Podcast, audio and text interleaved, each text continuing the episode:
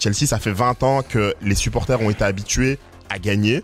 Mhm. Et en fait, là, on leur demande de patienter, de prendre le temps, de, rega- de regarder leur équipe perdre et les- Bah, ils n'y arrivent pas.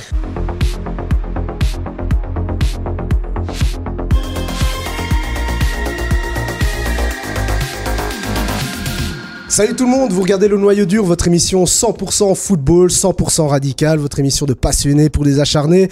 J'espère que vous allez bien. En tout cas, nous, on est super en forme parce que c'est vrai qu'on est en 2024 et en 2024, qui dit 2024 dit euh, bah, évolution, envie d'améliorer un peu le projet. C'est pour ça que à partir de cette émission, bah, on va vous proposer quelque chose un peu, euh, bah, un peu innovant. Euh, on va vous proposer à chaque fois un sujet par émission et euh, chaque sujet sera décliné en plusieurs sous sous petits sujets, sous sous débats auxquels on pourra participer euh, euh, autour de ce beau sujet. Et ce soir, parce qu'on sait qu'il y a une belle communauté, euh, bah, tout simplement dans les pays francophones, on va parler de Chelsea. Bah oui, il y a de quoi dire hein, sur le club euh, londonien, Chelsea. Il y aura pas mal de beaux petits sujets, mais d'abord, je vais présenter nos invités de ce soir, et ce sont aussi de très très grands fans, je crois, des, des blues. Hein. Je vais pas me tromper, mais c'est aussi des passionnés, tout simplement. On va commencer avec notre ami Prince. Euh, comment tu vas, Prince? Ça va très bien et toi, tranquille? Bah ça va, super. Merci d'avoir accepté super. notre invitation. Merci à vous de prendre l'invitation surtout. Bah, avec grand plaisir. Je te décris, euh, enfin, je décris un peu ton, ton pédigré. Donc, euh, un des cofondateurs de, des arrêts de jeu. Est-ce que tu peux Ouais, nous réexpliquer ce que c'est? Euh, la règle ou le média? Eh ben, figure-toi que moi, je comprends pas la règle. Donc, vas-y, explique. non, le, le média, bien sûr. Non, le média, mais Car- Arrêt de jeu, c'est une communauté de jeunes passionnés qui avaient envie de donner la voix aux passionnés. Donc, euh, la plupart du temps, ce qu'on fait, c'est des émissions de football en ramenant euh, des supporters pour leur donner un peu une voix et euh, essayer de parler un peu comme euh, on peut parler dans son salon, dans des groupes WhatsApp et entre jeunes, euh, voilà. La base, quoi. Exactement. La ce qu'on fait aujourd'hui, quoi. bah oui. Mais ça fait un, c'est un grand, grand plaisir de t'avoir aujourd'hui pour Merci parler forcément de Chelsea parce que fan de Chelsea. Exactement. C'est un peu compliqué en ce moment d'être fan de Chelsea, mais voilà, on, on subit, mais on est là, tu moyen. vois. Donc, D'ailleurs, n'hésitez pas à continuer à nous suivre parce que c'est vrai que je vous félicite même pas ceux qui nous regardaient, hein, qui regardaient le noyau dur. Vous êtes de plus en plus nombreux. Vous nous regardez euh, toutes les deux semaines. Donc n'hésitez pas. Il y a la page YouTube, il y a le compte Instagram, Twitter, mais aussi en podcast. Vous pouvez laisser euh, des petits commentaires, un petit pouce, ça nous ferait euh, plaisir. Je continue euh, les présentations avec Goldie. Salut Goldie. Salut, merci de m'avoir invité, ça fait vraiment plaisir. Ben euh, pareil aussi, on est très content de t'avoir parce que toi aussi, euh, ben on peut dire un talent, un créateur de, de contenu, la 90e. Participant en tout cas à la 90e. Non. Ah bah, euh, Il a du, pas coup, envie. du coup, on s'est... Non, je rigole, je rigole. Ouah, le plan Là, je me suis dit, Oui. que- Il a regardé sa chambre, mais qu'est-ce Là, qui t'a ramené, là sa chambre, putain, là, j'étais pas, j'étais pas tout bleu, mais quasi. Ouais. Non, en fait, euh, ça fait plaisir. D'ailleurs, on passe un coucou à tous les frères qui auraient pu être là, mais qui ne sont pas là. Et euh, en fait, c'est le même but carré de jeu, c'est on donne la parole à des passionnés. De temps en temps, on a des très bons invités. Et en fait, le but, c'est vraiment de mettre en avant des gens qui n'ont pas tout le temps la parole. Donc, on voit souvent les mêmes personnes, on aborde souvent les mêmes sujets. Mais on essaie de changer et euh, et les gens ont l'air de kiffer, tu vois. euh, ça partage, euh, ça se reconnaît en nous et c'est vraiment cool. Mais c'est pour ça qu'on est très très content de vous avoir parce que c'est important. Ouais, tout le monde a le droit de parler de football et de prendre du plaisir comme toutes les deux semaines. Celui qui prend toujours du plaisir à venir, c'est Sacha Tavolieri. Salut Sacha. Le football est la plus belle des maladies, chers amis. Oh, voilà, c'est sans doute la manière Voilà. d'introduire bon. les choses de la Les meilleure des manières. Et d'ailleurs, effectivement, tu nous as beaucoup manqué dans, dans l'épisode avec euh, Mélissa euh, Onana, mon cher Malik. Très très belle moustache par ailleurs. Eh, Est-ce que tu t'es fait ça pendant les vacances Écoute, ou pas? pendant les vacances, c'était un pari et donc Ouais. du coup je l'ai fait. Et je peux te dire maintenant, je suis un pro du snow. hein. Je suis peut-être pas Ah un ouais pro du, du foot, mais là, mais un pro du snow. Un là. pro du snow Ah ouais, ouais, tu verras les, les petites vidéos, on pourra vous les balancer. Non, je suis pas Ah très bon, envie. non, non, mais ça va. Voilà, Voilà, la seule Eh chose ben, que écoute- j'aime chez au ski, c'est les raclettes. hein, Ah personnellement, bah oui, donc, euh, on l'a vu. Non, je déconne. non, non, mais je tenais à te féliciter aussi parce que c'était une très très bonne émission. Donc, si vous l'avez pas encore vu cette émission avec euh, la sœur euh, Donana qui nous raconte justement son métier, aussi la situation de son frère euh, Amadou. Donc, c'est sur les réseaux, c'est sur YouTube, c'est sur toutes nos plateformes. Donc, n'hésitez pas à aller voir. Bon, les gars, ben, il y a pas mal de bonnes choses ce soir. C'est une spéciale Chelsea, vous l'avez compris. Donc, on va parler Ouais. de l'équipe, des prestations de l'équipe, du coach. On va parler ben, de- du propriétaire et surtout aussi la petite touch euh, belge. On va parler de ben, tout simplement de Romeo Lavia et peut-être de, de Ro- Romelu Lukaku. Quid de son avenir? C'est dans cette émission du Noyau dur spécial Chelsea. On commence tout de suite avec le premier sujet, donc les prestations de l'équipe des Blues. Bon, Chelsea, alors euh, c'était une question, on, s'est beaucoup posé la question en, en off, hein, de savoir comment on va aborder ce premier sujet sur Chelsea. Ben, on va y aller cash. On se demandait est-ce qu'aujourd'hui Chelsea est encore une équipe du top 5 en première ligue? Alors avant de vous donner la parole, je, fais juste le contexte aujourd'hui. Chelsea 10e, 10 victoires, 5 nuls, 10 défaites. Alors je commence par toi Goldie. Est-ce qu'on peut, euh, est-ce qu'on peut encore considérer Chelsea comme une équipe du top Top 5 en première ligue? Tu commences directement. Ah, à- direct. Ah, t'as Mais en vrai, euh, Bon, je vais, je vais la faire courte. Au jour J, là, au, au moment où là on se parle, non. C'est simple. On est d'accord avec. Je suis euh, pas Rudy d'accord. Allez, on y va direct. Tu vois, pas d'accord Je savais. Non, je suis pas d'accord dans le sens où euh, une- les équipes du top 5, il y a les résultats, mais aussi tout ce qui est structure, il y a aussi tout ce qui est attractivité, il y a tout ce qui est finance, il y a tout ce qui- il y a tout un contexte qui fait que une en première ligue, il y a les équipes du top 5 et les autres et je pense que tant que Chelsea euh, comment dire n'a pas touché le fond, c'est-à-dire que financièrement euh, ça va plus, que les joueurs euh, veulent plus signer à Chelsea, que les meilleurs joueurs qui sont au club à l'heure actuelle décident de partir. On a encore ce truc de se dire bon, on est en crise, mais on, je pense qu'on reste encore quand même avec les équipes du top. Quoi. Bah alors, je vais reformuler plutôt la, la question. Est-ce que ça vous surprend de voir Chelsea dixième, Sacha? Oui, Moi, ça me surprend très très fort, mais quelque part, euh, je ne suis pas. euh, je- en fait, je suis étonné parce que forcément, je m'attendais à mieux. Mais euh, je suis pas étonné au regard de ce que j'ai vu cette saison. En fait, c'est- c'est c'est aussi simple que ça. Après, pour revenir sur euh, sur ta question, moi, je suis plutôt entre vous deux. C'est-à-dire que pour moi, l'identité d'un club de Chelsea, c'est clairement une l'identité d'un club du top 5. Je veux dire, vu l'histoire, au regard de euh, des, des, des, des fans, de ce que Chelsea représente aux yeux du monde, pour moi, Chelsea, c'est c'est quasiment à mes yeux en tout cas, un des plus grands clubs d'Angleterre, très clairement. Et donc, Chelsea se doit d'être respecté comme tel. C'est pour ça d'ailleurs qu'on est aussi vindicatif et que les réseaux s'enflamment à chaque contre-performance de Chelsea. Parce qu'il y a une identité. Aujourd'hui, Chelsea n'est plus ce que Chelsea était à l'époque euh, où, euh, où il n'avait pas gagné beaucoup de titres et à l'époque où justement Roman Abramovich n'était pas arrivé au sein de la structure de Chelsea. Donc, euh, donc voilà, c'est c'est évidemment le grand russe qui a fait la différence. Mais, mais aujourd'hui, oui, moi je suis en tout cas assez, assez sûr que quand on parle du top 5, il y a Chelsea dedans. Quoi. Pour euh, rester sur, euh, sur tes propos, juste pour redonner un, un petit aperçu sur le palmarès de Chelsea hein, dans son histoire. Chelsea, c'est six titres de champion d'Angleterre, euh, huit coupes d'Angleterre, six euh, Carabao Cup, coupe de la Ligue hein, en français, euh, quatre Community Shield, deux Ligues des Champions, deux Europa League, deux Super Coupes de l'UEFA. Donc effectivement, est-ce que vous êtes d'accord Est-ce que vous êtes de l'avis de Sacha de dire, ben voilà, Chelsea fait partie entre guillemets des meubles de la Première Ligue et donc doit être respecté Ah, tel c- quel? ça c'est indéniable. C'est indéniable. Chelsea est un grand club et c'est pas. En fait, quand j'ai dit non, on ne remet pas ça en question. Moi, je regarde le classement, je Ouais. regarde le foot chaque semaine. Ça fait deux ans que Chelsea ne joue pas comme une équipe du top 5, Ça, je suis mais d'accord. pas dans le top 5. Ils sont dixième. Ils sont à la, à la même position que l'année passée avec Graham Potter qui a été viré. Donc, quand on prend ces paramètres-là, qui sont purement footballistiques, Chelsea n'est plus un club du top 5. Chelsea ne peut pas se, se permettre de regarder, de, enfin, de, enfin, prétendre regarder Manchester City dans les yeux et dire, OK, euh, on est une équipe du même calibre, on joue les mêmes compétitions. Non, Chelsea joue pas d'Europe. Ouais, Ah, pourtant, vrai, ils l'ont fait quand même ce week-end. hein. Ce week-end, ouais. Mais Après, on peut, on peut parler du match. on pourrait parler- parce parler- qu'il y a une certaine physionomie dans ce match. On pourrait parler du match. Est-ce que c'est plutôt euh, une faute professionnelle de City ou plutôt euh, bravo, bravo Chelsea? Je pense qu'il y a un peu des deux. Je pense qu'il y a un peu des deux parce que euh, Pochettino fait euh, fait un, excellent match euh, tactiquement parlant. C'est rare, mais là faut le souligner. Euh, les joueurs viennent avec beaucoup d'envie. On est réaliste. Enfin, on est réaliste. On, on arrive à, à ouvrir le score, mais derrière. Manchester City, ok, on arrive à les déjouer tactiquement, mais trois, Haaland, quatre occasions. voilà, avec un tout petit peu plus de réussite et là, comment dire, le match peut basculer de leur côté. Franchement, tu vois cette, Donc, tu vois cette euh, action euh, de, de, de l'assise de De Bruyne pied gauche, celle-là, il peut Oui, pas la euh, rater. la, hein, la tête c'est qui met au-dessus incroyable. du. Ouais, c'est. Mhm, mhm. Franchement, il a deux, trois occasions où il prend le dessus sur, euh, sur Levi Colwill, où tu te dis, bon, avec un peu plus de réussite, voilà, euh, ils peuvent, euh, ils peuvent égaliser plus tôt, ils peuvent même peut-être prendre euh, l'avantage sur le, sur le match. Tout comme Chelsea aussi, si on est un peu plus réaliste, euh, sur deux, trois occasions, je parle le face-à-face de Jackson qui rate, euh, Mhm. avec eux même la, la frappe de Sterling, qu'Ederson va chercher du bout du pied.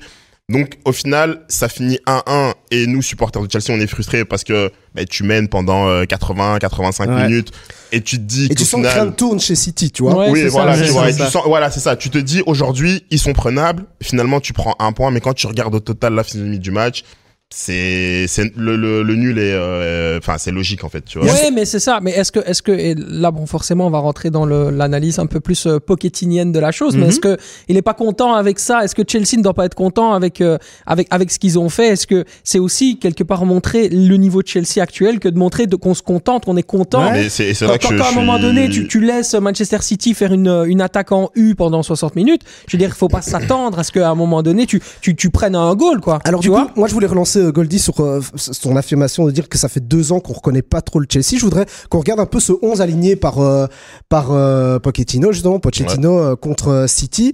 Goldie, quand on voit ce 11-là, est-ce que c'est un 11 aujourd'hui qui fait... Ça va encore peut-être une question un peu exagérée, mais qui fait rêver, en fait, ou qui peut Non. prétendre les premières places? Dire qu'il fait rêver, ça serait mentir. Mais après, tu vois ce 11-là, tu te dis, il y a un semblant de projet. C'est des mecs qui sont arrivés récemment, Mhm. qui doivent encore s'acclimater, qui sont pour la plupart très jeunes. Mais quand tu vois ce 11-là, je vais dire quelque chose peut-être de très dur. Eux, il y a 5-6 ans, il y en a que très peu qui sont dans le 11 de Chelsea. Ah, clair. Ah, moi, Il y je en suis a que d'accord très avec toi. peu. Je suis d'accord avec toi. Et aussi, il y en a beaucoup qui sont pas dans le 11 de Chelsea si tout l'effectif est disponible. Ça aussi. Parce que c'est aussi un, un- quelque chose qu'il faut souligner. Et ça, euh, c'est, à- enfin, on va reparler de Boily sûrement après. Il fait une erreur en arrivant à Chelsea, c'est qu'il il, euh, y a un licenciement qui se fait en interne par rapport à tout ce qui est euh, kiné, médecin et même les- on a on a vu des, il y a des infos qui sont sorties comme quoi les joueurs avaient un peu du mal avec le, le nouveau staff médical qui avait été mis en place. Chelsea depuis deux ans, c'est euh, l'hécatombe euh, au niveau des blessures. Mhm. Là, je vois un 11 avec euh, Dizassi, Colwill au milieu. Euh, Wesley Fofana n'est pas là. Rhys James n'est pas là. Ben Chilwell vient de revenir. On parlait de la touche belge, Roméo Lavia. Je pense que si- s'il ouais. s'il est là, je pense que lui, il arrive aussi pour jouer aussi une, euh, une place dans ce 11-là. Donc, il y a vraiment ce mélange de tout. C'est-à-dire qu'il y a un Et- manque de maturité, il y a beaucoup de blessures, il y a un Tu vois, contexte tu me qui parles fait d'un que... mec de 20 ans qui vient d'arriver de sa première saison professionnelle à Southampton pour dire qu'il va jouer. Je l'aime beaucoup, c'est un Oui, grand je suis talent. d'accord avec Pour toi. dire qu'il vient truster une place à Chelsea, Chelsea Football Club, quoi. À un moment, tu avais Deco, Balak sur le banc. C'est pas faux. Et Sacha, C'est moi, vrai. pour te, te C'est vrai. relancer, C'est un truc de C'est fou. dingue. Hein Euh, Non, on se rend pas compte en fait des trucs. Ashley Cole latéral gauche, euh, des, des- des joueurs incroyables. Aujourd'hui, tu te demandes si Cucurella a acheté 65 millions. C'est c'est Mais justement, c'était Voilà, ma quoi, question, je voulais te relancer là-dessus. C'est- on a l'impression aussi assez bon pour être le plan C, quoi. Tu dans, vois, on va dans se parler franchement. là Ouais. moi, ce qui m'interpelle, c'est aussi pas mal de joueurs achetés très cher. Ouais. Il y a déjà le poids du, du Ouais, ça, montant de transfert. Ça, quand je pense à Fernandez, euh, 80 millions, enfin. 121 millions d'euros et je crois que c'est 131 bonus compris pour Caicedo. Un Mais truc comme ça. ça, moi, ça m'énerve un peu. Parce que Qu'est-ce qui t'énerve le prix? Pas le prix. En fait, tout le débat autour du prix, c'est qu'on est arrivé dans une ère du football. où Oui, je, je tout- veux pas dire que c'est normal, mais Ça à dépend sa foison. Et Voilà. ça, ouais. Et donc, moi, je trouve que mettre l'accent sur les prix à chaque fois qu'on parle de Chelsea, sur ils ont dépensé un tel, ils ont dépensé. La- Oui, mais la valorisation marchande, c'est au regard du niveau du joueur. Sinon, ça ça sert à c'est rien. vrai, mais pour le Tu vois, tu vas pas acheter Yo- Yoni Buyens à, à 150 millions d'euros. Tu comprends Après- C'est après, normal. aujourd'hui- c'était mon joueur préféré.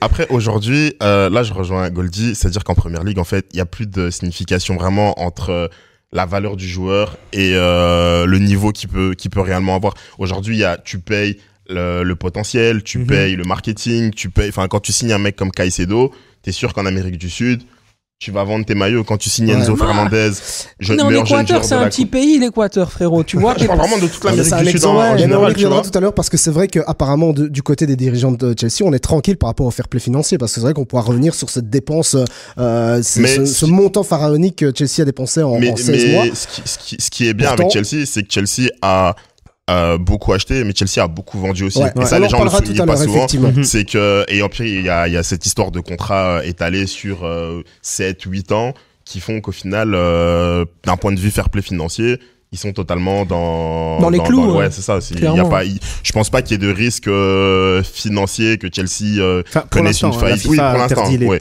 les bancs échelonnés euh, sur 7-8 ans. Vous regardez le noyau dur, vous l'avez compris, c'est une spéciale Chelsea et on enchaîne tout de suite le deuxième sujet, c'est toujours en lien avec l'équipe, c'est le coach. Mauricio Pochettino, j'aimerais avoir votre avis sur ce coach. On a Et l'impression comment ça, il rigole direct. Il rigole direct. J'ai entendu, j'ai entendu Ouais, oui, oui, direct. Pochettino. Bon, après, bon, on va quand même faire un petit bilan pour l'instant de Pochettino chez Mhm. les Blues. Hein, c'est 7 vi- euh, 17 victoires. T'as vu, euh, la petite révélateur, je dis 7 victoires. Non, non, Ouais, faut ouais. pas abuser. 17 victoires, 6 nuls, 11 défaites. Euh, Est-ce qu'on doit parler déjà de rupture entre le couple Pochettino-Chelsea? Est-ce qu'il y aurait une possible rupt- rupture? Est-ce qu'on va vers une séparation Rupture, je pense pas, parce qu'on commence à peine à sortir ensemble. C'est les premiers dates. là. Exactement, c'est Mais est-ce que ça se passe bien quand même malgré les premiers dates? Non, tu vois quelques red flags. hein. Mais après, moi, je déf- j'ai beaucoup défendu la poche, comme je l'appelle, parce que c'est un mec dont je suis super fan.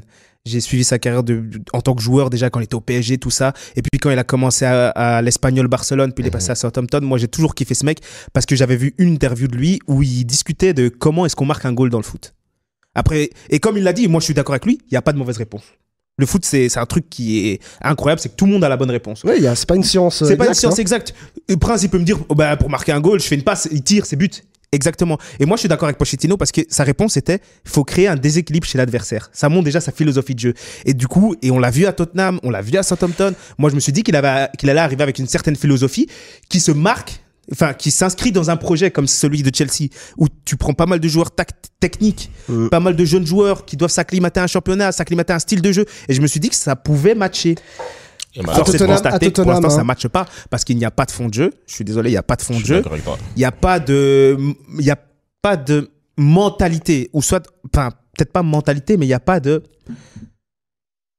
Tu vois, il y a certaines équipes où même quand ils jouent mal, Une empreinte, ils, une ils patte. empruntent Ouais, une vraie Ouais, il y a un ADN quand tu parles d'ADN. Voilà, il n'y a pas d'ADN. Il y a certaines équipes, tu sens leur ADN. City jouait un peu moins bien, mais tu sentais l'ADN Guardiola. C'est que ça part de gauche à droite, ça fait du handball, ça tend, ça tend l'erreur, ça, Bon, après- ça veut créer un déséquilibre. Après Goldie, pour juste euh, revenir un peu sur les stats, hein, Mhm. euh, Pochettino avec Tottenham, c'est 160 victoires, 60 nuls, 73 défaites. Et avec le PSG, 55 victoires, 15 nuls, 14 défaites. On peut pas dire que c'est. Voilà. C'est un mec qui sait ce qu'il fait quand même. Mais- hein. c'est ce qu'il fait, peux pas, ouais, bien euh, sûr. Bien sûr. Le, le Pochettino a beaucoup, celui de, celui de Chelsea a beaucoup appris de ses échecs à Tottenham et au, Paris Saint-Germain. L'équipe et le, le Chelsea que j'ai vu, je suis désolé, mais ça n'a, rien à voir avec euh, le PSG et le Tottenham de Pochettino. C'est beaucoup moins offensif, c'est beaucoup plus pragmatique. Euh, en tout cas, celui qu'on a vu face à Manchester City, c'était, euh, José un- Mourinho dans ses grands jours dans l'histoire du c'est juste un, un one match entre guillemets, juste Non, un, parce que un- c'est- un c'est- bon cette, cette performance-là, quand tu prends le match contre Arsenal où on fait le 2-2, c'est- ça, ça y ressemble. Quand le 1-1 contre Liverpool, ça y ressemble aussi en début de saison. On a battu Aston Villa euh, chez eux.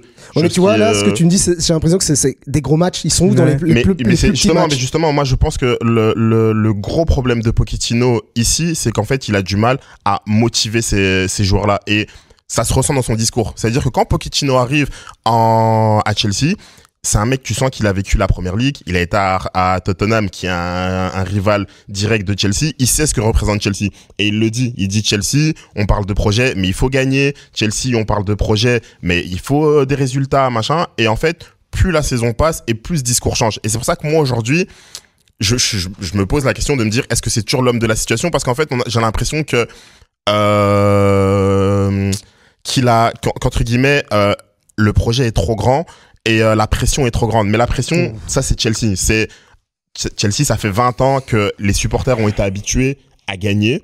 Mhm. Et en fait, là, on leur demande de patienter, de prendre le temps, de, rega- de regarder leur équipe perdre et les, Bah, ils n'y arrivent pas. C'est vrai qu'on pourrait se poser la question. Contre Quand- les petites équipes, quand même, il y a, il y a quand même juste un débat de fond qu'il faut avoir au niveau du jeu. C'est une équipe qui arrive à des difficultés à construire face à un bloc bas. Clairement. C'est surtout ça, moi, que je vois. C'est que Ouais. à un moment donné, il y a des joueurs de ballon capables de faire des différences dans, des- dans un jeu de transition. Et on l'a vu, à la, ils savent le faire à la perfection contre des équipes qui, justement, manient mieux le ballon qu'eux. Ouais. Mais quand à un moment donné, tu te retrouves face à des Luton Town, face à des équipes comme ça qui te mettent dans des difficultés mais- mais parce moment- qu'il faut aller au mastic, ils ont du mal à avoir le, le- côté switch mental pour se mettre dans une autre configuration de match. Bah, alors Sacha, c'est exactement ce que disait Goldie. Est-ce qu'on doit avoir un problème de, de tactique venant du coach vu que Moi, je sinon, il n'y a pas de fond face au. Moi, je pense au clairement, parce qu'il y a des choix aussi qui sont faits par rapport à, aux 11 qui sont à remettre en question. Quand on sait que Levi Colwill, qui, est un- qui est un excellent défenseur central à Brighton la saison dernière, revient au club et qui joue 75% de ses matchs à gauche, en sachant qu'il y a un jeune joueur comme Yann Madsen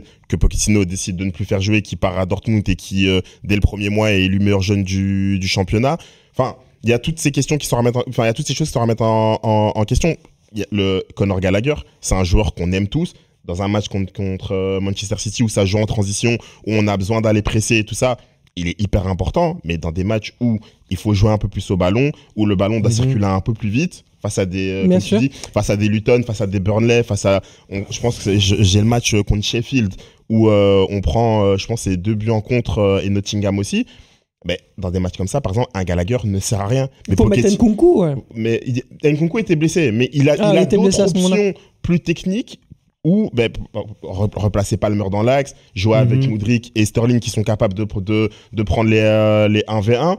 Mais on a l'impression en fait que, ayant peur pour son poste, il joue toujours la carte de la sécurité, sécurité, sécurité. Et au final, ben, euh, dans, dans des matchs comme ça, ça, ça, Bah, ça, du ça coup- se paye quoi. Du coup, je, je relance la question vers toi, euh, Goldie. On fait Ouais. quoi alors du coup? On fait quoi avec Mauricio Pochettino? Parce que là, à vous, à vous entendre, c'est un peu partagé. Mitigé, quoi. ouais, on peut pas mitigé. dire, on peut pas trop juger le, le Voilà. coach, mais euh, qu'est-ce qu'on fait alors du coup? Parce que j'ai pas l'impression qu'un club comme Chelsea peut attendre encore éternellement euh, avant de ré- réussir de belles performances, quoi, et revenir au top. Je trouve que dans ce genre de projet, parce qu'on parle vraiment de projet à Chelsea, Ouais, ouais. il faut un minimum de stabilité.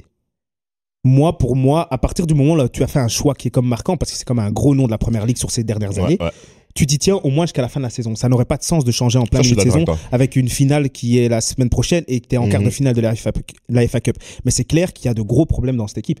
Et j'ai même la, je vais peut-être aller trop loin puisqu'on n'a pas ces réponses-là. On n'est pas dans le vestiaire, on n'est pas des insiders du club. Euh, Mais tu as l'impression qu'il est dans la même position qu'au PSG, c'est que on lui dicte certaines choses. Yann Ouais. Madsen ne joue pas parce qu'il n'a pas prolongé, Exactement. tu vois? Madueke ne joue pas parce qu'il a râlé. Un tel ne joue pas parce que il euh, y a, y a le- l'autre devant qui a qui a coûté beaucoup plus cher. Exactement. Et j'ai là, par exemple, Hugo Choku devait commencer beaucoup plus de matchs quand ça n'allait pas du côté de Caicedo, mais il ne l'a pas fait. Donc j'ai l'impression, que c'est pas un mec qui, entre guillemets, tient les rênes. euh, voilà, Non, mais j'ai en l'impression fait- que c'est ça. Et pourtant, il a, il a prouvé par le passé qu'il a une certaine connaissance du football et euh, ben, de la première ligue. Et je te trouve qu'on devrait le plus lui faire confiance, que ça soit les supporters ou les dirigeants. Il a peut-être aussi été engagé pour ça. Mais clairement, qu'il a clairement. cette capacité-là. Et à un moment donné, c'est très rare d'avoir des entraîneurs qui savent, euh, je dirais, s'adapter à un environnement, une structure qui est pas double, mais triple, avec Ouais. carrément les Américains en dessous qui, gè- qui gèrent le fonds d'investissement Todd Bowley, euh, son ami iranien, je pense, à Mhm. côté de lui, et puis ensuite seulement les directeurs sportifs, Lawrence Stewart, euh, Ouais. euh, Paul Stanley, etc. Donc c'est très très compliqué aussi euh, de, de comprendre comment fonctionne. Est-ce que c'est pas un problème de communication tout simplement entre les différentes parties? Mhm. Parce qu'aujourd'hui, le problème c'est que tu peux en un coup de fil euh, te tuer une hiérarchie entière, tu vois. Ouais, et c'est un vrai. peu ce qu'avait fait Nasser El Khelaifi avec euh, Pochettino à un moment donné, et c'est un peu ce que ce que fait aussi euh, euh, Boily avec euh, a- avec Pochettino. Mais après, moi, je te, enfin, je rejoins euh, totalement, je rejoins totalement sur l'idée que Tu peux me Pochettino- tutoyer, hein, s'il te plaît, tutoie-moi. Non, je je vous rejoins euh, l'ensemble Je disais, je sais, je suis peut-être plus âgé d'ici, mais. Non, mais je veux dire, parce que je, je- je rejoins, je rejoins vraiment, euh, enfin, l'avis général ici qui est que Pochettino n'a pas les mains, n'a pas la liberté sur tous les choix parce que on, on, enfin, on l'a, on l'a directement vu avec Thomas Tuchel. Si Thomas Tuchel ne reste pas à Chelsea, c'est pas une question de résultat parce que depuis Boehly, c'est lui qui a eu les meilleurs résultats euh, Ouais. En termes de, de statistiques, de victoires euh, remportées, tout ça. Mais- dû rester. ouais. Mais il y a eu une vraie rupture dans la manière de travailler. C'est-à-dire que Thomas Tuchel, tu lui mets pas trois directeurs sportifs au-dessus de la tête. Tu viens pas lui imposer euh, des joueurs payés 110 millions le 31 janvier. Tu lui dis, lui, il doit jouer. Et la, la rupture se fait à ce niveau-là. Il prend Graham Potter, qui est un plus petit entraîneur, qui justement accepte euh, ses directives venues d'en haut. Et souvenez-vous, quand il vire Graham Potter, il y a beaucoup de gens qui parlent de Nagelsmann à Chelsea. Et au final, ça ne se fait pas. Et quand on creuse un peu, c'est parce que Nagelsmann, c'est aussi ce genre d'entraîneur qui, tu vas pas lui imposer Non, des joueurs ou des idées, quoi, ouais. tu vois. La même raison pour laquelle il a refusé le poste au Paris Saint-Germain, Ouais, qu'il était pressenti pour le faire. Exactement, tu Mais vois. j'ai Et- l'impression que tu vas un peu, tu vois, tu vas rapidement dans le sujet parce que là on rentre dans les dirigeants et je pense que c'est le sujet C'est d'après. le sujet suivant. Mais- vous, êtes bons, les gars, vous êtes bons, les gars. Mais c'est bien, justement, J'ai pas besoin de travailler ce soir. je, suis grave d'accord avec toi parce que tu sens vraiment que, en fait, le souci de, que ça soit de Pochettino ou même de Graham Potter, c'est qu'en fait, eux, ils ont décidé d'accepter de se plier. Exactement. Et c'est là où tu vois l'incohérence des, des dirigeants. En fait, eux, ils dirigent une franchise NBA. Ils s'en foutent du sport. Ils font ce qu'ils veulent avec certains pions. Même Parce que- logique pour le recrutement. Ouais. Même logique Ouais, pour le Parce que recrutement. quand tu mets, Clairement, clairement. quand tu mets un mec comme euh, Potter ou Pochettino, c'est des mecs où partout ils ont passé leur équipe jouait. Mhm. Exactement. Ils arrivent à Chelsea, ils n'arrivent plus à, à imposer leur patte réellement parce qu'en fait, on, lui, on leur coupe la main. Mais en fait, mais moi je pense même pas que c'est- que euh, que ce soit euh, enfin le fait qu'on qu'on leur impose certaines choses. Je pense que c'est juste la pression qui est mise. Ça veut dire que Potter il arrive, le mec, euh, il y a des il y a eu des, des des millions et des millions qui ont été investis euh, sur le mercato. Euh, en janvier, on te met Enzo Fernandez. Euh, c'est le transfert du siècle. Et euh, derrière, en fait, on lui met la pression de s'il n'y a pas de résultat, t'es dehors. Donc en fait, ces mecs-là, à un moment donné, Mhm. ils ont peur de jouer. Allez, pour Ils conclure, vont, alors ils vont être coup, pragmatiques, tu vois. ce chapitre sur euh, Po- Pochettino, tout simplement, parce qu'on va, on va, on va enchaîner sur la, la direction, euh, le, le- le Ouais, président. Mais donc, du coup, pour vous, out ou pas out, Pochettino fin de saison? Non, il- Et qui pourrait le remplacer? C'est Allez, ça en on fait. se lance. Moi, moi, pour moi, c'est ça. Moi, pour moi, je suis Pochettino reste au club tant qu'on sait pas qui peut le remplacer. Après là, ça devient intéressant parce qu'il y a des Mourinho, des Tuchel qui commencent à. Mourinho, ouais. Moi, je suis pas. Moi, une fois que c'est fini avec une ex, c'est fini, tu vois. Je suis pas trop en mode. euh, Non, mais Ouais, quand bah, Mourinho, alors il y a eu beaucoup de fois, t'as ravalé ton vomi beaucoup de fois, mon loulou. Goldie, toi, euh, next ou pas next, euh, Euh, poche in, mais si euh, partie mieux. pour partie. Si on prend un autre coach, moi je prends de nouveau un mec qui connaît euh, la première ligue, mais après lequel, euh, tu vois, il y a, ça va se décanter. Il y a des Herbie qui sera libre. Klopp a dit qu'il voudrait pas entraîner une autre équipe en. Ouais. en Angleterre, mais si tu mets un bon petit chèque, tu vois. Ah. Ah, je pense qu'il le fera, il le fera jamais. Il était à 12 millions euh, de livres sterling par an. C'est certainement un des entraîneurs le plus, les mieux payés au monde. Ouais, euh, Non, moi, je crois que Klopp, il fera pas ça. aussi. Non, il fera jamais ça. Ah, ça, je fera pense jamais. Non, mais Et bon, toi, Sacha Et puis, j'en veux pas. pour, le moment, je, pense que justement, c'est ça aussi qui était très compliqué. Ce qui était dommage d'ailleurs avec Tuchel, c'est qu'on lui a donné un petit peu de temps. Et juste au moment où ça a commencé à aller mieux, ils ont cassé complètement euh, la- l'arbre à la racine. Faut pas faire la même erreur avec Pochettino. Je pense Mhm. que c'est- il doit effectivement grandir et permettre à ce groupe de grandir. Et quelque part aussi, il y a eu tellement de nouveaux joueurs, tellement d'ego aussi à, à- à- à tout simplement qui Ouais, doivent, gérer. qui doivent Ouais. euh, s'aligner ensemble que ça prend forcément du temps. Ça doit trouver des automatismes. Et puis, quand tu veux faire du, faut savoir aussi quel est le projet de Chelsea. Et là, ça va faire la transition sur le projet, euh, sur ton sujet euh, futur. Qu'est-ce que tu fais avec Chelsea? Est-ce qu'on prend des grosses stars qui arrivent et qui sont performantes? Est-ce qu'on fait du prospect challenge? Donc on va aller chercher des jeunes comme Romeo Lavia, euh, comme Cole Palmer, etc. Et dans ce cas-là, on espère pouvoir les revendre encore plus cher ou en tout cas construire une équipe très forte, mais sur les 10 ans plus qui arrivent. Et donc dans ce cas-là, on ne doit pas s'étonner d'être 10 ou 12e cette saison. Ou alors, bah, on, on va directement sur euh, une, euh, voilà, sur, sur, sur des joueurs qui sont déjà confirmés, et alors euh, on, on, on vise le, le top 5. En fait, le problème, c'est la lisibilité dans le projet. Ben, vous, vous avez vu, Sacha vous a posé une question. Vous, vous allez pouvoir y répondre là maintenant. Dans le troisième sujet, vous l'avez compris, c'est la direction et le président de Chelsea. Alors, avant de te donner la, la parole, Prince, je vais juste recontextualiser Ouais. comme d'habitude. hein. Donc, du coup, ben, Todd Bolly. Mhm. Arrivé il y a euh, voilà euh, 16 mois quasi, hein, plus ou moins, 637e fortune euh, mondiale hein, selon Forbes. Alors à 50 ans, ben, à la tête d'un consortium de milliardaires, il rachète en 2000 en 2022 Chelsea pour, je crois si je me trompe pas, 5 milliards euh, auprès. De Alors, sa poche, parce qu'il est tellement riche. Non, il a signé en 16 mois, enfin, il a dépensé plus de 1 milliard d'euros euh, sur euh, le marché des transferts. Ouais. On doit se poser la question parce que c'est vrai que dans un club, quand le club va moyennement bien, on s'attaque toujours donc aux joueurs, aux coachs, à la direction. Est-ce que Todd Bolly peut être l'élément clé de ce possible échec à Chelsea, selon vous Il Sacha a donné des pistes. Est-ce que vous êtes d'accord avec ça Euh, Qu'est-ce qu'on doit faire avec, euh, voilà, selon Bolly Est-ce que Bolly est, est le responsable euh, positif en- ou en négatif du côté de Chelsea je dirais pas que c'est le responsable, genre euh, comme si la faute n'était qu'à lui, mais en tout cas il a une grosse part de responsabilité. C'est-à-dire qu'en fait c'est un mec qui vient du sport, mais qui vient du sport américain. Mhm. C'est-à-dire que le football et euh, ce qu'on voit en NFL, en NBA, dans la dans la manière dont c'est géré, c'est pas du tout la même chose. Et je pense qu'il a été naïf en arrivant euh, de vouloir euh, comment dire recopier le modèle et de se dire ça va fonctionner dans le football. Parce que le projet de Chelsea, en vrai de vrai, il est totalement innovant. C'est quelque chose parce qu'on a parlé, t'as dit, soit on ramène des stars, soit on ramène des jeunes prospects. Mais en fait, lui, il veut ramener euh, des prospects stars. Tu vois, il veut, Ouais, il c'est veut, c'est ça en fait. Il veut prendre les meilleurs jeunes joueurs et, se, et se dire, on va faire une équipe avec les meilleurs jeunes joueurs du monde. Qui vont être, Oui, mais euh, Chelsea, c'est pas les San Antonio Spurs, encore une fois, tu vois. Attention, tu peux pas- attention. Non, mais c'est. Los Angeles Lakers, le propriétaire de Los Angeles Lakers. Oui, mais même, on s'en fout, Miami Heat. euh, non, non, c'est pas la même chose, mon gars. San Antonio Lakers, je dirais que c'est pas la même chose. Mais, ce que je veux dire par là, c'est que tu peux pas sur euh, à un moment donné. Déjà, il y a, pas de carton en, football, et ça c'est un problème pour Todd Bolly vraisemblablement. Et puis aussi, bah, s'il y a un souci, tu peux pas le régler aussi facilement que sur un parquet de 5 joueurs, de, de 5 basketteurs, tu vois. Donc c'est encore une fois, c'est totalement différent. Lui, il arrive un prisme américain. Il n'a pas, en fait, si tu veux, la conception d'un. Tu sais, c'est pas quelqu'un qui a racheté un, club de soccer et qui a ensuite à dire, ouais, après, après le soccer aux, aux USA, j'ai envie de faire quelque chose. Non, c'est juste un mec qui s'est dit, c'est une énorme brand. Ça Mhm. va toucher le monde entier et ce, cette, cette marque-là va pouvoir, un peu comme pourrait l'être McDonald's, un peu comme pourrait l'être Coca-Cola, euh, va pouvoir me faire générer encore plus de, de, de, de bénéfices et je vais pouvoir l'utiliser comme levier pour ensuite attirer encore d'autres marques. Jusqu'à Il présent, n'a c'est pas, du tout là. pensé au projet Pour sportif quand il a mais racheté. Après, après ça, je suis pas Dans- totalement d'accord. Jusqu'à présent, permets-moi de- Ouais, je pense, vas-y. de, de ce côté-là, je pense qu'il se trompe pas pour l'instant. Marketingment parlant, Bah, il perd beaucoup plus d'argent que ce qu'il n'en gagne, à mon avis, avec tous les transferts qui sont faits euh, Mais pour le après, moment. il y a de plus en plus de hein. sponsoring qui, qui, qui s'intéressent. On, vient- on le voit sur les images ici. Enfin, C'est des même- investissements après, hein, c'est Ouais, d'accord. bah, voilà, il, part, je pense il part sur une fois, et c'est vrai, les investisseurs, ils ont toujours ce, ce côté euh, penser à l'avenir et, et penser à ce que tu vas pouvoir récupérer après, et ça, je le salue totalement.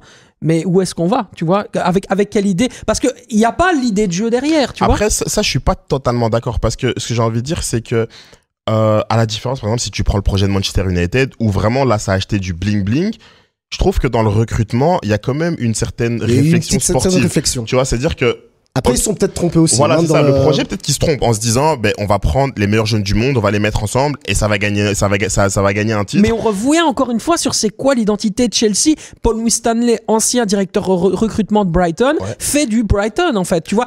Mais mais c'est pas la même. Tu n'as pas le même calibre, tu comprends? Attention, Sacha, parce que en fait, faut pas non plus euh, oublier que Chelsea, quand Abramovich rappelle, rachète Chelsea en bling bling. 2003, De ouf. non.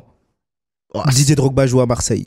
Ouais, c'est ça. hein. Ariane Robben est un jeune du PSV. Ouais, mais Petr il va- Cech joue au, chercher Stade Balak. Shevchenko. Ça c'est par après. Ouais, ça Ça- vient et plus en tard, plus, ça. La plupart des gros noms, Balak il arrive libre et Chevchenko c'est un gros raté. Crespo aussi c'est un gros raté. Mais les vrais joueurs qu'on perd fermé, tu vois qu'il y a une réflexion derrière. Et j'ai l'impression que Todd Bolly en fait il est arrivé, il a acheté une maison. Il a dit je veux la rénover et il a pas fait attention au câblage électrique. Exactement. Il s'est remarqué qu'il avait des petits soucis et là il veut revenir aux bases. Ou en tout cas l'entourage et toutes les personnes qui le, qui le conseillent veulent revenir aux bases. Donc ça c'est l'impression qu'on a vu de l'extérieur. Après c'est vrai là je suis complètement d'accord avec vous qu'il y a des grosses erreurs de casting et qu'il y a investissements- Modric, acheté 40 millions pour l'instant. Est-ce que les grands transferts de Chelsea sont des premiers choix dans le football de haut européen? Top 5 est-ce que euh, Nicolas Jackson, il peut jouer euh, euh, Est-ce qu'il était, euh, par exemple, moi je te dis directement, j'ai la réponse. Non, il y était pas euh, dans la shortlist de, de Luis Campos au Paris Saint-Germain. Est-ce que euh, le Real Madrid voulait Nicolas Jackson? La réponse est non. Est-ce que le, le, le Barça voulait Nicolas Jackson? En fait, ils vont sur des joueurs qui sont extrêmement intéressants, Mhm. avec des statistiques qui sont intéressantes. Mais est-ce qu'ils vont s'adapter à ce projet-là et est-ce qu'ils vont devenir les joueurs que eux espèrent? Bah, Moi, je pense que c'est difficile. Et même, j'ai beaucoup de doutes. Modric était quand même ultra courtisé euh, durant le dernier mais, mercato, mais, mais, mais. Modric- mais- pour moi, c'est- typiquement. Moi, je suis fan de, de joueurs. Pour moi, je pense que Mhm. il, il a, il a subi le contexte. euh, il a été, il a coûté, euh, enfin, Ouais, potentiellement pression, 100 millions, ouais. machin et tout ça. L'adaptation peut-être aussi. Oui, à l'adaptation. Bien sûr. Il vient, il vient du champion. Ce qu'il faut rappeler, c'est que Modric, au moment où il signe à Chelsea, il vient du championnat ukrainien qui est, en- qui est à l'arrêt depuis euh, je sais pas combien de temps, Ouais. dans un contexte qu'il faut rappeler euh, de vrai. guerre, compagnie ou quoi que ce soit. Absolument. Il arrive avec euh, cette idée de, il devait signer à Arsenal, finalement il signe à Chelsea, ça met encore plus de pression. Et il arrive dans une équipe qui ne tourne pas. Et Moi, je suis l'a- sûr l'a- que l'a dit, euh, l'a mentionné euh, avant, être à Chelsea, ben quand même, il qu'on soit grand joueur ou pas, ça, ça peut être un flop aussi. Oui, enfin, on en a parlé des, oui, qui sont ça, arrivés, qui, qui sont exactement. plantés. Et donc, je pense que, que toutes ces choses-là, plus le prix du transfert, et tu l'as bien dit, c'est 40 millions plus bonus, parce que dans la tête de tout le monde, Modric a coûté 100 millions, c'est pas le cas. Mais ça met une certaine pression. Ah, Au final, ça reste un mec de 21, 22 ans Non, qui arrive, euh, enfin, tu vois. Et je pense que, pour revenir à ce que je disais de base, pour euh, revenir à ce que tu, à ce que tu disais, Sacha, je pense que les mecs qu'ils achètent, c'est des bons joueurs et c'est même des excellents joueurs. Si Enzo Fernandez aujourd'hui. J'ai pas de doute si- sur la qualité Non, mais du joueur. ouais, c'est ça que si-. Non, mais ce que je veux dire, C'est est-ce qu'il match avec le La projet difficulté- de exactement. haut niveau Mm. européen mais, C'est mais- tout. non, mais je pense, je pense Dans que le oui. projet de Je- moi, Chelsea. moi, je pense que oui. Mais là où il se trompe, c'est qu'il faut quand même amener euh, une certaine expérience, une certaine euh, stabilité, une enfin, com- comment dire, euh, des joueurs, par exemple Thiago Silva. Quand, quand Chelsea va le chercher gratuit en venant du PSG, ben, il fait passer directement un step à la défense de Chelsea. Et je pense qu'aujourd'hui, après enfin, qu'ils aient fait ce, ce recrutement euh, de je sais plus combien de jeunes, je pense qu'aujourd'hui, il devrait avoir cette remise en Ouais. question et de se dire, ben, on va injecter.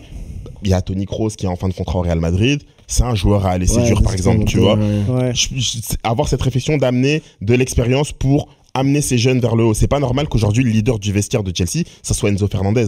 Après, il y a vrai que je un an trouve. jouait à River Plate. Absolument. tu vois. Après, vous êtes un, un peu dur, les gars. parce que Peut-être que je me trompe, Mais mais moi, à je suis l'arrivée d'accord avec à ce que l'arrivée tu du dis, hein. propriétaire, on a quand même un Chelsea champion. Champ- euh, de la LDC en 2022, si je me trompe pas. Donc, Ouais, euh, non, ouais. Donc- Un an près, ouais. je veux dire, est-ce qu'on peut, si on est, si on part, si on va dans le prisme du propriétaire américain, donc qui se dit, je vois résultat, je vois l'image qui augmente, etc.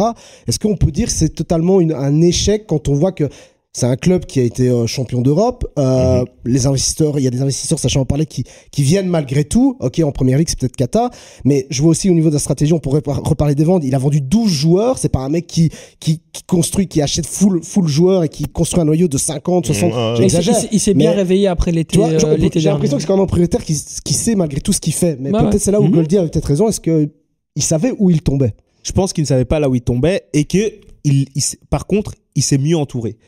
Il est arrivé, il- a fait table rase du passé, donc euh, Bruce Buck, Ouais, président ouais. légendaire, est parti. Peter Marina. Granovskaya, qui tenait les rênes sportives, est partie. Important Petr Cech cette est parti. Euh, et en fait, il a voulu gérer le club à sa manière. Il s'est rendu compte que il s'était trompé, tout à son honneur, hein, Mhm. parce que franchement, faut le dire. Il y a très peu de personnes, par exemple, quand tu vas à Manu, les Glazers, qui ne se sont jamais Ouais, rendus compte qu'ils se trompaient. question, ouais. Lui, pour le coup, il s'est rendu compte qu'il s'est trompé. Et il, a, il est parti certaines, chercher certaines personnes pour l'aider dans ses tâches.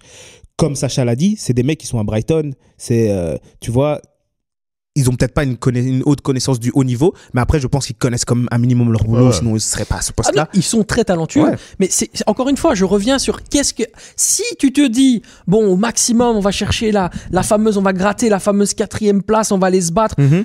Allez, je suis désolé de le dire comme ça, mais ce n'est pas Tottenham.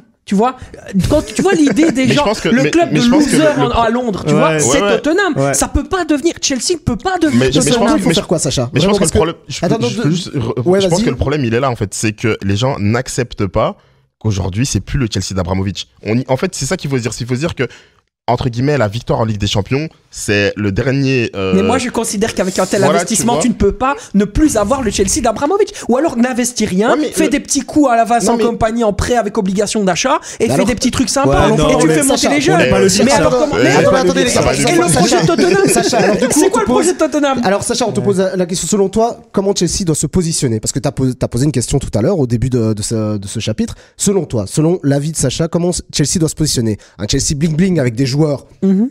voilà, qui, qui malgré l'âge sont des stars et performent encore, ou viser euh, des jeunes talents Moi, je pense qu'il faut, il faut viser. De toute façon, c'est obligatoire de viser des jeunes talents parce que tu construis l'équipe. Mais tu dois pas leur faire peser la responsabilité des résultats. C'est juste ça. C'est la, d'accord. la, la seule chose sur laquelle je, pour moi, je mets, je mets vraiment un, un- voilà, un, un point euh, hyper important parce que aujourd'hui, en fait, ces jeunes-là, ils ont, ils ont trop, trop de responsabilités. Ils vivent tous un nouveau monde. Ils sont tous para- parachutés comme des superstars avec des salaires de première ligue, encore une fois, un peu comme des joueurs de NBA. Ils doivent comprendre leur réalité et ils sont pas dans leur réalité. et donc, du coup, du coup, voilà, c'est, ça surperforme quand c'est super bon et ça sous-performe quand à un moment donné, euh, ça, n'arrive pas à trouver la solution dans le jeu. Encore une fois, gros problème de construction euh, techniquement parlant. Donc voilà, euh, c'est, c'est, c'est pour moi une question de temps.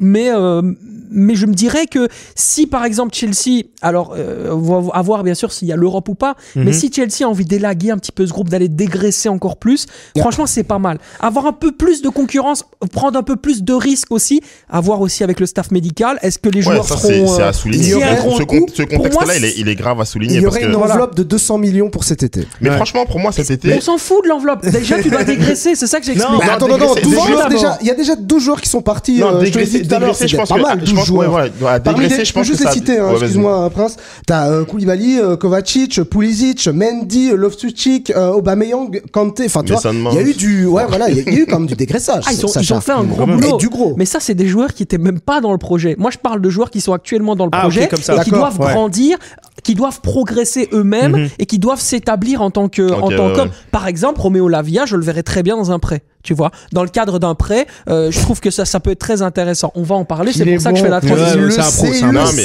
Ouais, a déjà le sujet. Voilà, il sait déjà, il place déjà, il je, sait qu'il je- faut je te, parler. je te rejoins sur certains joueurs. Bah, ben, là, on voit Noni Madueke, par exemple, euh, ici à l'image. Pour moi, c'est un joueur qui, aujourd'hui, n'a pas le niveau. Pas pour, je vais même pas dire pour jouer à Chelsea, mais pour jouer dans une équipe du top 4 anglais. Exactement. Juste ça. C'est pas, quand- si tu joues le top 4 anglais, tu peux pas avoir Noni Madueke comme, Mais si tu mets un euh, Brentford, il est très bon. Je suis d'accord avec toi. Sûr. Tu vois, à ce niveau-là, je suis d'accord avec toi. Après, il y a d'autres joueurs qui, je pense, il faut commencer à construire autour d'eux. On parle de Caicedo, on parle d'Enzo Fernandez. Voilà. Derrière, on parle de Colwill. Euh, Il y a Rhys James qui, qui a beaucoup de blessures, mais Malo Gusto répond présent. Il y a Petrovic qui vient d'MLS qui, qui répond présent. Il y a des joueurs qui ont aujourd'hui le niveau pour être dans, dans, dans une équipe qui joue le top 4. Et tu mets des vieux briscards à côté. Exactement. Moi, je pense qu'il faut maintenant En fait, des- amener euh, amener de l'expérience à ce groupe-là pour qu'ils puissent continuer à grandir et à pas euh, chuter euh, bêtement euh, dans des vieux matchs. Ouais, avant en fait, ce que vous euh, dites, c'est juste revenez au Chelsea d'avant. Chelsea d'avant, c'est quoi? C'est t'as quelques valeurs sûres. T'as Makelele au milieu, t'as Lampard, t'as John Terry, t'as Galas, et tu vas chercher des, des jeunes ou des mecs qui peuvent faire le boulot à côté. Exactement. Tu vas chercher Didier Drogba, mais ça allait Des pas au Salomon début. Kalou, Florent Malouda. Mais là, je parle vraiment des, des prémices, tu vois, tout Ouais, début. tu ouais, sais, tu mais vas tu sais chercher que le- Duff pour commencer, Non, mais tu tu sais vois, que le, juste, et le- puis après, le- juste, le tu- Chelsea tu- qui, tu- qui faisait peur en Ligue mais, des mais, Champions quand elle chez mais quand tu regardes, quand tu regardes, je, réagis juste une dernière Mhm. fois sur ce que tu viens de dire. Le, le Chelsea qui gagne la dernière Ligue des Champions, c'est ça. C'est-à-dire qu'on a Thiago Silva, on a Rudiger, on a Aspi, et derrière, ça ramène Havertz, qui est un jeune talent de Bundesliga. Ça ramène Werner, ça ramène Mason Mount, qui, euh, qui vient de la, enfin qui revient de près, qui est lancé, ça Rhys James qui vient, tu vois. Il y a ce mix entre Ouais, ouais. jeunes talents et joueurs d'expérience, Mais tu ce que vois. vous voulez dire, Goldie, ce qui est intéressant, c'est que moi, je me souviens même du Chelsea qui perd, euh, je sais plus si c'était quart de finale ou demi-finale contre le Barça, le fameux, le fameux, euh, où ils perdent chez eux, euh, le Gold Iniesta, le fameux Gold Ouais, Iniesta. ouais, c'est dans un match Gaulle, ouais. où, et ben moi, je, je me souvenais de ce Chelsea-là. Ça, ça, c'était le Chelsea qui, enfin, pour moi, qui, qui représentait vraiment ce- Mais c'est le meilleur Chelsea. l'équipe qui faisait peur en première ligue, quoi. Enfin, je veux dire, euh, Parce mais oui, mais, si tu regardes, si tu regardes bien, euh, et Chelsea, que des joueurs, euh, L'année d'avant, ils sont en finale de Ligue des Champions. Mhm. Et là, on sort sur euh, le, un vol historique. Sinon, sinon, ça fait deux finales de Ligue des Champions dessus, tu ouais. vois. It's a disgrace Mais tu, vois, tu vois, c'est ça, on, Exactement. par- on parle d'une équipe qui, qui, qui potentiellement, en fait, Chelsea, c'était, c'était une équipe qui, si tu ne joues pas les demi-finales de Ligue des Champions, mais ta saison elle est ratée en fait, tu vois. Mhm. On était à ce niveau-là de, de, enfin, c'était, tu vois. D'exigence, ouais. Ouais. Mais aujourd'hui, c'est difficile à dire et je suis un fan de Chelsea. J'ai, j'ai eu du mal à l'accepter, mais ce Chelsea là, il n'existe plus. Ok. Boehly, il est arrivé et comme euh, Goldie l'a dit, il a fait table rase de tout le passé. De, de- des joueurs qui ont gagné la Ligue des Champions. je, Très je rapidement, parle pas du ça, on 11, hein. euh. je parle vraiment de tous les joueurs. Il reste deux ou trois mecs au club. Ça, c'est vois. un problème, effectivement. Allez les gars, on passe au dernier sujet euh, de ce soir. C'est vraiment très intéressant. hein. Vraiment, j'espère que vous appréciez ce nouveau format du noyau dur, c'est-à-dire qu'on s'in- on s'intéresse sur un club ou une personnalité. En l'occurrence, ce soir, c'est le club de Chelsea avec toutes les questions autour de, de ce beau club de première ligue. Et justement, on, on finit cette émission avec, forcément, parce qu'on est le noyau dur, la touche belge. Le cas belge, ben oui, ça sera souvent, vous retrouverez ça dans le noyau dur, hein, ce petit chapitre concerné forcément, ben voilà, à nos, à nos joueurs euh, noirs, noir, jaune, rouge. Bon, à Chelsea, on a un peu de chance parce qu'il y a de quoi dire. Euh, on va commencer, ben, du coup, euh, avec Roméo. Roméo Lavia. Alors, je sais que c'est, un joueur que Sacha apprécie beaucoup. Malgré tout, on doit se poser la question avec, euh, avec les, les blessures, messieurs. Est-ce qu'on se dit finalement, avec le recul, est-ce que c'était le bon pas choix du tout. Non, j'adore Roméo, je lui fais des bisous sur la bouche. euh, Franchement, un Bah Alors, joueur du coup, bon choix ou pas Oh, très bon choix. En tout cas, très bon choix pour Chelsea. Lui, maintenant, quand je parle pour lui, il quitte Southampton. Il, en fait, je pense qu'il reste à Southampton s'ils descendent pas. Déjà, ça, ça joue beaucoup. Il quitte le club et je sais pas dans quelle forme physique il arrive à Chelsea, en fait. Il arrive à Chelsea, il y a bah, toutes ses arrivées, toute cette concurrence et il se blesse directement. Et là, il doit revenir. Mais je pense que lui, contrairement à d'autres achats comme Leslie Ugushoku ou Malo Gusto de base, lui, il vient pour rentrer dans l'équipe. Ouais.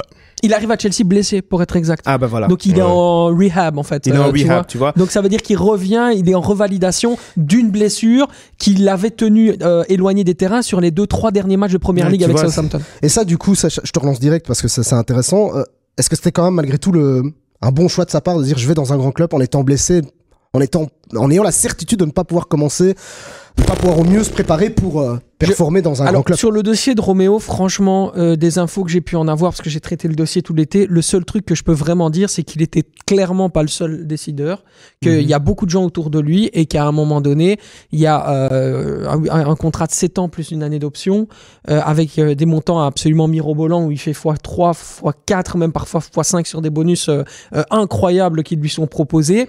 Et surtout, Southampton fait la vente de l'année et ils le savent en fait. Et il y a ce fameux jeu avec Liverpool où à un moment Mhm. donné, Ouais, euh, jusqu'à la dernière minute, on ne sait pas ce qui va se passer. Et euh, Todd Boehly fait du Todd Boehly, c'est-à-dire euh, I pay more, I own you. Tu vois? Et donc c'est comme ça qu'il récupère le joueur. Voilà, c'est ça la situation de, de, de Romeo Lavia. C'est un homme qui s'est trouvé au milieu d'une enchère, qu'il a mis en fait sous, le, sous le, le- les projecteurs de l'Angleterre, alors qu'il ne devait pas être autant mis, mis- mis dans cette lumière-là. A- Après, après, si je peux, si je peux quand même rebondir sur le cas Lavia, euh, à Chelsea justement, on a recruté euh, Joe Shields, qui est euh, un, qui était responsable du recrutement euh, jeune à Manchester City, Absolument. qui a ramené euh, Romeo Lavia à Manchester City et qui euh, veut Lavia depuis euh, le premier jour où Boyle est arrivé à Chelsea. C'est-à-dire que Mhm. Lavia a signé à Southampton l'année passée. Chelsea a fait une offre pour euh, pour Lavia le 31 août l'année passée. Donc c'est c'est un joueur que que que Joe Shield voulait vraiment à Bien Chelsea sûr. et comme euh, comme Goldie a dit, lui à la différence d'autres où euh, vraiment c'est du euh, Je pense du que Boehly n'aurait pas fait le forcing comme ça si Joey Shields n'était pas non, allé dans le bureau d'accord. pour taper. exactement, hein, vrai. exactement, exactement. Et c'est un peu, c'est la même chose pour Palmer. Et quand on voit comment Palmer aujourd'hui performe, bah à Chelsea, il y a tout le monde qui se dit, mais on va faire confiance à Joe Shield. S'il a autant poussé pour Lavia, c'est que Lavia, il y a un talent euh, certain Ouais. derrière. Après, nous on le connaît tous ici, donc on sait que c'est un, c'est un énorme talent.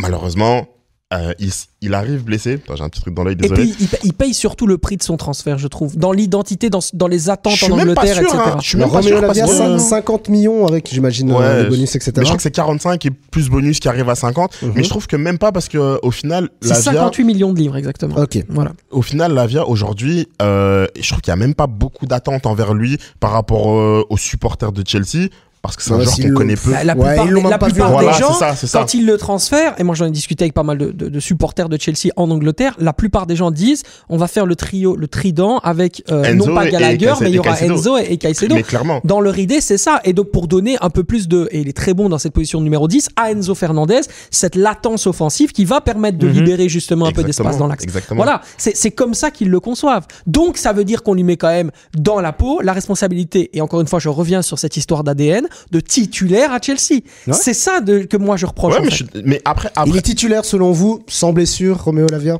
C'est que- la question que tout le monde se sans, pose. sans etc. blessure, en tout cas, en fait, c'est, c'est, c'est, et là, je rejoins, enfin, je reviens sur ce qu'on disait tout à l'heure, sans blessure. Et quand on voit ce que tactiquement Pochettino demande, c'est-à-dire, euh, on relance euh, de, de très bas, on joue euh, des combinaisons courtes au milieu, il est dans ce style-là.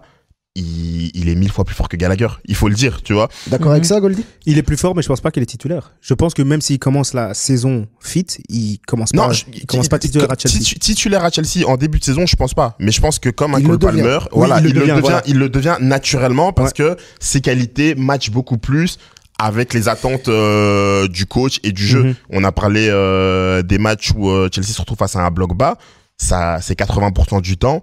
Mais Gallagher, dans ces matchs-là, on voit ses lacunes. Et je vais me faire incendier par les supporters de Chelsea euh, qui sont euh, pro Gallagher euh, Ah, cette suis, saison parce que et, et je suis et- non mais fout. non mais je suis et je suis le premier à le dire hein, qu'en termes de de mentalité, qu'en termes de de mouiller le maillot, donner tout pour le club, se battre et les nombres de ballons qu'il récupère et tout ça dans les matchs City, Arsenal, Liverpool, les matchs que tout le monde regarde, tout le monde va me dire mais Gallagher c'est votre meilleur milieu de terrain. Mhm. Mais non, parce que nous, on regarde les matchs contre euh, Luton où euh, tu fais 0-0 pendant 70 minutes et t'as aucune frappe parce que Gallagher est incapable de jouer un ballon en une touche. Oh, oh, oh.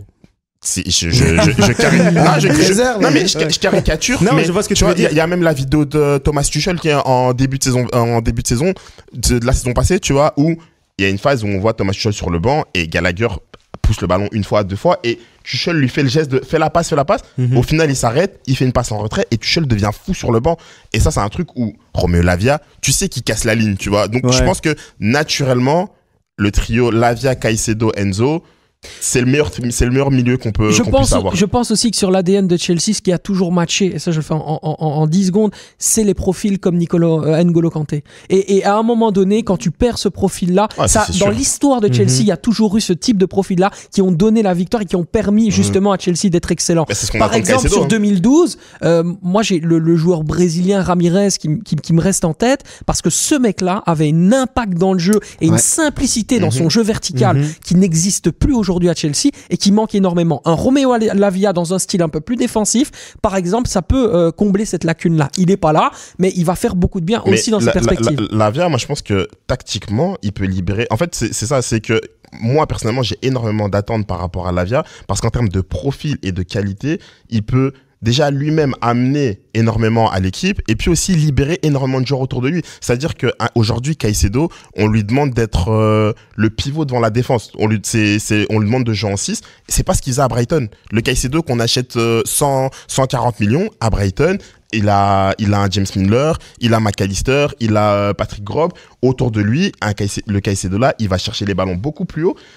Caicedo, en- entre guillemets, ce que je viens de dire par rapport au profil, et ça, on l'a eu avec Makelele, on l'a eu avec Kanté, on l'a eu avec Ramirez.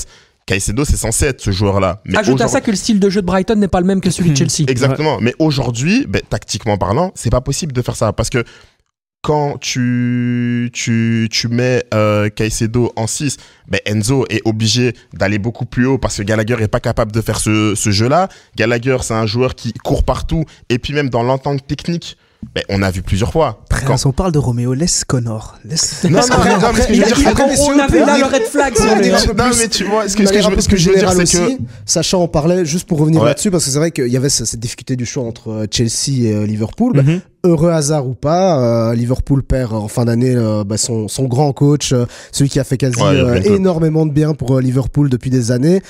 Bah, finalement, c'est peut-être un bon choix hein, du côté de Roméo de se Mais- dire euh, bah, d'aller dans, dans un club qui doit aussi peut-être se reconstruire. Mais là, le problème de Liverpool, c'est qu'on ne sait pas ce que ça va être son club. Mais Après, justement, euh, c'est- en plus, ça revient à ta question de base où est-ce que c'est un bon choix pour Roméo?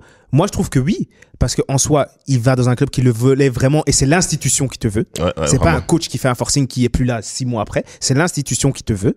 Il va dans un club qui le veut. Euh, Sacha l'a dit, euh, franchement, eh, être footballeur, c'est son métier, les sommes qu'on lui propose, il fait un bon choix. Il a la possibilité de jouer et donc je pense que c'est un match qui peut fonctionner pour lui sur le long terme comme sur le court terme. Comme tu l'as dit, bon, tu as incendié mon chouchou Connor, mais en fait, Roméo, tout ce que Connor fait, il sait le faire en mieux. Enfin, en mieux. De ce qu'on a vu de ses 23 matchs Voilà, en première voilà, ligue, parce c'est que ça, c'est ça aussi le souci. Il a que 23 matchs en première ligue la saison passée. Il sait le faire en mieux. Il sait se projeter. Techniquement, il est meilleur. Il a le même impact physique. Il, il a un coffre de malade. Et, et tu vois déjà qu'il a une certaine vista, une vision du jeu. Donc, en fait, c'est un choix qui est parfait pour Chelsea. Et je trouve pour lui aussi. Après, maintenant, euh, ça Mais après, serait- on met pas le nez vraiment sur. Le, le problème de ce débat, c'est qu'on met pas le nez sur le vrai problème de Roméo, c'est sa fragilité. Faut Mais ça, on l'a donné, en fait. des blessures à, re- à répétition, des difficultés à revenir, le fait que dans l'entourage de Roméo, à un moment donné, on s'est fâché parce qu'on s'est dit, euh, Roméo, euh, entre guillemets, n'aurait pas dû reprendre si tôt, il a repris Mhm. plus tôt. Mhm. Du côté de Chelsea, on s'est énervé. Je sais même que le préparateur physique de, de, de, de, de Roméo, euh, Ronald Cabella, s'est énervé sur cette Ouais. situation. Mais il c'est était pas pas le seul. parce qu'on va trop vite, plus vite que la machine, il faut faire à l'américaine, il faut que le joueur se remette, il faut qu'il soit performant. Mhm. Le joueur, il est jeune, donc lui, ça- il suit un peu la tendance. Ouais. Par taf, qu'est-ce qui se passe? Eh bien, tout de suite, c'est l'embardé et il se. re- il Par se... taf. Par taf, Non, mais non, mais C'est tu ça que ça. tu vois, Il des se fois, blesse des fois, des fois, tu rencontres une fille, tu veux la voir souvent. Ouais, Ouais. je fais beaucoup de. tu, tu- tu Non, veux la c'est voir souvent, très, facile à comprendre. Tu veux la voir souvent, tu lui envoies beaucoup de messages et peut-être que tu vas trop vite. Et j'ai l'impression que c'est c'est ce qu'il y a avec Chelsea. Ils se disent, il nous manque un truc, on est pourri. Oui, oui, c'est ça. On contrôle pas le match dans le milieu. On a un petit jeune qui est exceptionnel. Il est un peu fragile, mais on va le pousser. Et ils ont fait la même chose avec Leslie Ogushoku qui. Et euh, c'est pareil avec Chris James, c'est pareil avec. Euh, en fait, et euh, et enfin, tu parles du préparateur physique de Romeo Lavia, mais le préparateur physique de Rhys James a fait le même, a fait, a mis la même Ouais, story sur Instagram. Il a- quand Rhys James revient, il se reblesse 30 minutes après. Le mec fait une story en disant.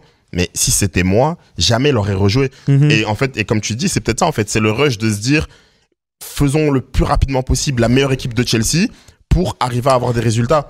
Allez, messieurs, pour, euh, pour terminer cette émission, parce qu'on est déjà quasi Le à, mot de la fin, quand même, ce serait acheter des médecins. hein, au lieu d'acheter des Mais, joueurs, non, mais acheter des franchement, médecins. en fait, il y, il y a vraiment une remise en question qui doit être faite de la part du, du, du board euh, d'un point de vue médical. À un moment donné, ramener des, des médecins du, du football. J'ai même pas envie de dire du sport, Ouais. mais des gens qui ont travaillé dans le football et qui Ouais. savent. euh, Mais tu vois, c'est vrai que nous, on n'en a pas parlé, mais ça, ça fera l'objet peut-être d'un d'un futur débat, euh, qui sait, c'est vraiment ce côté, le, le- le- je veux dire, l'importance euh, bah, de, de la présence américaine dans le football qui commence à devenir de plus en plus importante. Ouais. On pourra en parler parce que c'est vrai que maintenant, ça devient criant de voir de plus en plus d'Américains qui, petit à petit, et d'ailleurs, je vous recommande ce livre euh, écrit par Christian Jean-Pierre que tu connais euh, très bien, Mhm. qui a écrit ce, ce livre qui disait le 2026 quand le football deviendra américain. Donc ça c'est vrai. Mhm. On peut se poser aussi la question de se dire est-ce que ce ne sont pas les premières pierres à quelque chose qui Et en y fait a- va se transformer en mode burger à l'américaine. Ouais, il y a, donc, il y a une série, une, mi- une mini-série documentaire avec. euh, ils ont racheté le club de Wexham. De Ouais, Comment il s'appelle Ryan, Gosling, voilà, c'est ouais. ça. Et en fait, c'est hyper intéressant de regarder ce documentaire-là parce que tu te rends compte qu'en fait, les mecs, quand ils rachètent le club, ils connaissent rien. Ils mais ont vraiment, aucune idée. rien Ouais. du tout. Ça veut dire qu'il sait même pas qu'il y a 11 joueurs sur le terrain. Ouais. À tu vois, on est à ce niveau-là, tu vois. Qui quand même était Non, Todd Bowley ne savait pas parce que la, la première formation qu'il propose, c'est un, c'est un 4-4-3. Donc, Non, non, parce que je dis, il y a deux joueurs. Non, je Voilà, rigole, je c'est rigole, Oui, oui, non, mais plus tu dans vois. ces films Marvel Oui, que- oui, c'est, c'est pour, c'est pour dire que quand les mecs rachètent ces, ces clubs-là, c'est pas, c'est pas des pas passionnés de foot, non, tu vois. C'est c'est Le, l'image, le- le, le mec explique que il lui en fait quand il arrive on lui dit le club est en division je crois ils sont 5 ou 6 de, en Angleterre et il se dit bah quand on va en, on va aller en première ligue mais t'es là en mode non gros tu vois c'est pas comme ça mais après ce qu'eux ont bien fait c'est qu'ils ont Ah. mis quelqu'un qui connaissait le football à la tête du Et club mine de rien, je crois maintenant ils sont ils sont D4, Ils sont- ils jouent, montés, ils ouais, jouent, sont- ils ils jouent même euh, la montée pour la, la, Ils la sont- D3, ils sont- ils sont, ils sont bien montés, ouais, positionnés. ouais. Et la preuve en est, c'est qu'on est en Belgique et on parle de ce club perdu euh, au Pays de Galles. Donc voilà, la preuve qu'ils ont quand même réussi un peu leur côté. comme quoi Merci à Disney+. ils savent que ça. Les gars, pour terminer, rapidement, je sais qu'on va, on va me tuer en régie parce qu'on voulait faire 45 minutes, mais bon, quand on est passionné, qu'on aime parler de, de Chelsea parce que c'était très intéressant ce soir, on a dit, on a du mal un peu à, à ouais, ouais. Très vite alors du coup parce que c'est vrai qu'on aurait pu en débattre, mais le cas Romelu Lukaku, on n'en veut plus euh, bon, euh, brièvement, ça pue, ça pue pas, On retour à. Chelsea, il faut oublier, au revoir, merci. Sacha moi, juste une info à donner. Euh, L'AS Roma est contente de, de ce que de ce que Romelu Lukaku fait.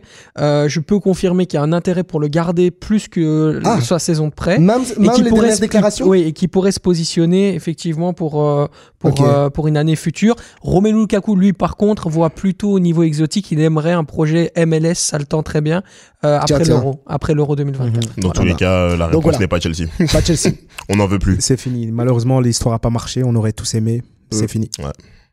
Eh ben voilà, merci beaucoup euh, messieurs pour ce, ce- ce- cette chouette émission spéciale euh, Chelsea. Merci à C'est vraiment très très cool. J'espère que vous avez apprécié. N'hésitez pas euh, non plus à laisser, enfin à laisser vos commentaires hein, sur euh, sur tous nos réseaux sociaux, sur YouTube. Voilà, bleu, Goldie l'a bien montré là. ouais. Vous pouvez abonnez-vous. Des- si vous voulez revoir Prince ou Goldie, c'est Ouais, maintenant. C'est maintenant. il faut Les et n'hésitez pas à laisser des- des- aussi des commentaires sur, euh, sur Chelsea. Tous les fans de, de Chelsea Ouais. présents en Belgique, en France, etc. Donnez votre avis. C'est important qu'on vous entende aussi parce que vous avez droit à la parole.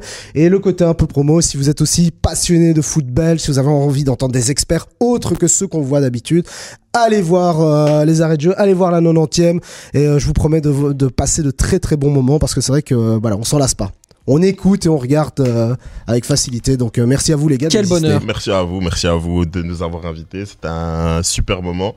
On a dû faire un peu court parfois. On pourrait parler de ça pendant, je pense, Oh là 3-4 là, heures d'émission. Bah Mais écoute, euh, c'est bienvenue. fini, mais il y, a- y y un bar pas loin, on peut aller se prendre des ouais, shots. on se met en off, c'est les meilleurs moments. Voilà, c'est le moment où on est, on est les plus crédibles. Goldie, merci à toi aussi. Merci, ça fait plaisir d'être euh, venu. Et franchement, suivez, suivez Noyau Dur. C'est c'est- c'est- c'est ultra lourd. C'est ultra lourd. merci beaucoup, merci Prince et merci Sacha. On se retrouve comme d'habitude. Merci mon Malik, on se revoit dans Deux semaines. dans une semaine. Let's go. Yes. Ciao, ciao.